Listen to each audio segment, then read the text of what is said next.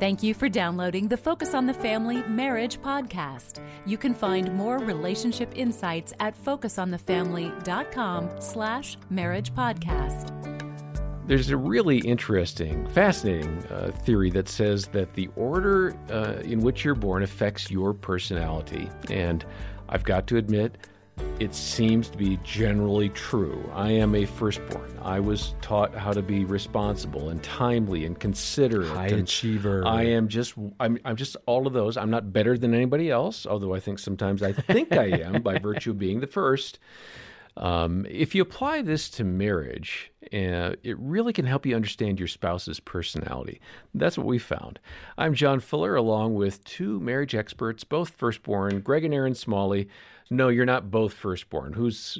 I'm firstborn, okay. Male in... You're a middle child, yeah. And I'm a baby girl in our family. Okay. So it's very different. It's interesting because I totally see, for you to even say you're a firstborn male, you are, but you connect a lot with being a middle child. Yeah.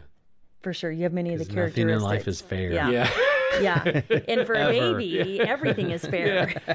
I often say that for babies, you just got to make it all up because in my family, never mind. Let's go ahead and listen to the guy that put this concept on the map, as far as I know, Dr. Kevin Leman. He has written and spoken about this topic for years. He's done all sorts of research and speaking and writing about the birth order.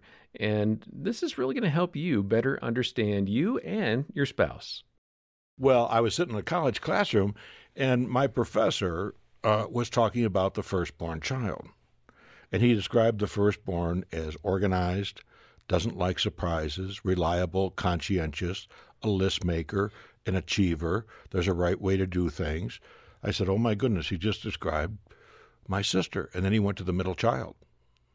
Opposite from the firstborn. Yeah, check. Hard to pin down. Plays off of what's ever above him in the family, a mediator, a negotiator, huge with loyalty and friendships. Mm. And I thought, oh, my goodness, I just described my brother. And yet my brother was an A student like my older sister, okay? So he was the firstborn male, let me point that out, as well as the middle child. So okay? Both attributes. Yes. And then he went to the baby, and that was the clincher for me. Attention-getting, fun-loving, never met a stranger, could sell dead rats for a living. Well, listen, one of my claims to fame is I talked my way into Disney World. That's pretty good. Now, check this out. Not one ticket, not two, but 9. Don't tell Disney World. I won't. Let's keep this a secret, but I'll tell you. Okay, have you ever paid them back for that? A lot of publicity right there in the mention. Well, really, I mean, babies have the skill to sell dead rats for a living. In the business world, your CEOs are your presidents, your accountants, your engineers are your firstborn children. Anything where technology pays off huge, you're most likely to find the firstborn. Your entrepreneurs in the business world, Donald Trump, Steve Forbes, Bill Gates Jr. I mean, I know he's a college dropout, but the guy did pretty good, his middle child. So middle children tend to roll differently than the rest of the flock. Babies, charming, could sell dead rats for a living, like I said, got away with murder, most likely to retain their pet name. Her name might be Mary Lou, but everybody still calls her Buffy, you know. So it's interesting to me how all these cubs come out of the same den, and yet they're all unique. Now, today, we're having smaller families. So we have a lot of only children who are step-cousins, so to speak, to the firstborns. They're everything we said the firstborns are, only put the word super in front of it. Super conscientious, super reliable, super, they're little adults by age 7. Mm. And so a lot of families, like we have 5 kids, but we've got an only child in that 5. Well, how do you do that? Well, there's variables that affect birth order. Well, big age gaps, for example, set that right up. Let me ask you this question, that 80-20 rule. Do you find that, because some people will say, well, that's not me. I'm firstborn, but I act like a lastborn. Does that happen, and how frequent is that? It happens all the time. And the variables of birth order, you really have to understand the variables or you won't grasp what we're talking about today. The variables are sex, number one. You have 5 kids in the family. One of them is a male. There's something special about one child in the family. So that kid could be in the second, third, fourth. or even fifth position and still have firstborn-like qualities. Because of his or her gender. Because of their gender. Okay. Right. Then you have age gaps. A 5-year age gap between same-sex kids, you would draw another line in a family. So that's where it splits off. Okay. Well, let me ask you about that. So there's 5 kids in my family. I'm the fifth born, the last born, but I'm 6 years from my closest sister. Right. They're all 1 year apart. Yeah. So what category would that be? You're a firstborn son. Are you the president of Focus on the Family, or did I not hear John Fuller right? Are you the boss? Okay. Yeah. Are you the boss? Well... Are you the boss? Answer the question. I've got the title. I don't know. Actually, see what I'm saying? Jane's the boss. But do you see what I'm saying? That gap sets those things up. Our youngest, little Lauren, is very creative and very detail-oriented, and she's the baby of the family. But she's a functional only child. Yeah. So, again, only children do logarithms in their head at age 7. I mean, they're advanced from the rest of us. But I would think, especially, you know, in my case, I would say I'm average in those kind of discipline categories, but I'm more extroverted. I like people. But that's the influence of those sisters above you. Okay. We're always affected by what's above us in the family, not what's beneath us. You know, it's not so cut and dried that firstborn's always or that lastborn's always. And I appreciated how Kevin was able to listen to Jim and kind of speak into his circumstances. There are all sorts of variations here. It's probably, I think, it's really helpful for any couple to understand where they're at in terms of the birth order and what that means for them. Now, you two both have done extensive counseling and premarital counseling. So, Erin, is it a good idea for couples to kind of understand their own personalities and that birth order and take some tests? 100%. Okay. Often when I talk to people about a personality assessment, they'll say, oh, that's putting someone in a box and, you know, and I don't want to be labeled. But the truth is that finding out who am I really? And what do I bring to the table? Understanding this is part of who I am. I cannot tell you, I didn't take a personality test until I was a sophomore in college. And I will never forget how eye-opening it was to me because I was my personality was very different than my family. I was adopted, and I just always noticed there were some very different personalities going on in our home.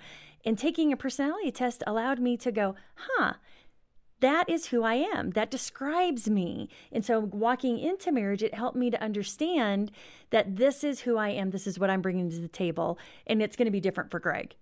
And understanding his personality has been transformational for me in our relationship. She gets me now. She understands me. You know, it makes me think about my dad. He was a marriage expert, counselor, author, speaker. And what he always used to say to young couples is that you need knowledge and skills, knowledge and skills, knowledge and skills. And actually, what's amazing about a personality test, it does that exactly. It gives you knowledge and skills. The knowledge is, as Erin was talking about, it'll give you guys awareness of your characteristics and your traits and how you like to show up and what you do and what you need and want and all those differences, how you communicate. And that's powerful. That's knowledge. And that's going to go a long ways in helping you to understand your spouse. But the skill part is, okay, so now how do we manage these differences? Based on our personality, what do we need to do? And so the skill part becomes, okay, as an extrovert for Erin, as an introvert for me, you know, when we're talking about, you know, the weekend plans, how do we work through that? How do we talk through that? I know now that how important that is for Erin. And so based on that knowledge, then we can negotiate, okay, let's do 2 nights to where we'll be with people. Let's leave one night where it's just us home alone, chilling out together, whatever. And so you really need that knowledge and skills. And that's the benefit of taking a personality assessment. Yeah. And actually, we use a great one. It's the DISC, the DISC. And my dad and John Trent wrote a whole book. The Four Friends. Exactly. And you can actually take that assessment by coming to our website. And in the show notes, we'll give you a link so you can take that with your spouse. And I promise you, you will never regret at it. You're going to have so much fun talking about those differences. Yeah. Well, there are so many different assessments, and we've really zeroed in with the conversation with Kevin Leman on the birth order. And I've got to say that's really helpful. I mean, this is an area where Dean and I are both wired the same. We're both kind of firstborns. I say kind of because she's not actually, but she's just functionally a firstborn. So we both, when we have conflict, that's what it's about. We're both pretty strong about it. You want your way, so, yeah. Get a copy of this book from Focus on the Family when you make a donation of any amount to the ministry today, and it'll help you understand better how you're wired and the tendencies you have in your birth order position and your spouse's as well. It'll be a great tool for you, and I think it'll be a lot of fun to work through all that and talk about it. We also have a free marriage assessment. It doesn't tell you your personality style, but it does point out some areas of growth and some areas that you're doing well in as a couple. About 1 million people have taken that so far. So please invest a few minutes and learn, as Greg was saying, knowledge and skills. That's what it's about. We're here for you. And if you have any questions or if you'd like to donate and get that book, our number is 800, the letter A in the word family, or as Greg said, we'll have links and also a link to that personality style test in the show notes. More from Dr. Leman next time. For now, I'm John Fuller. On behalf of Greg and Erin and the rest of the team, thanks for joining us today for the Focus on the Family Marriage Podcast.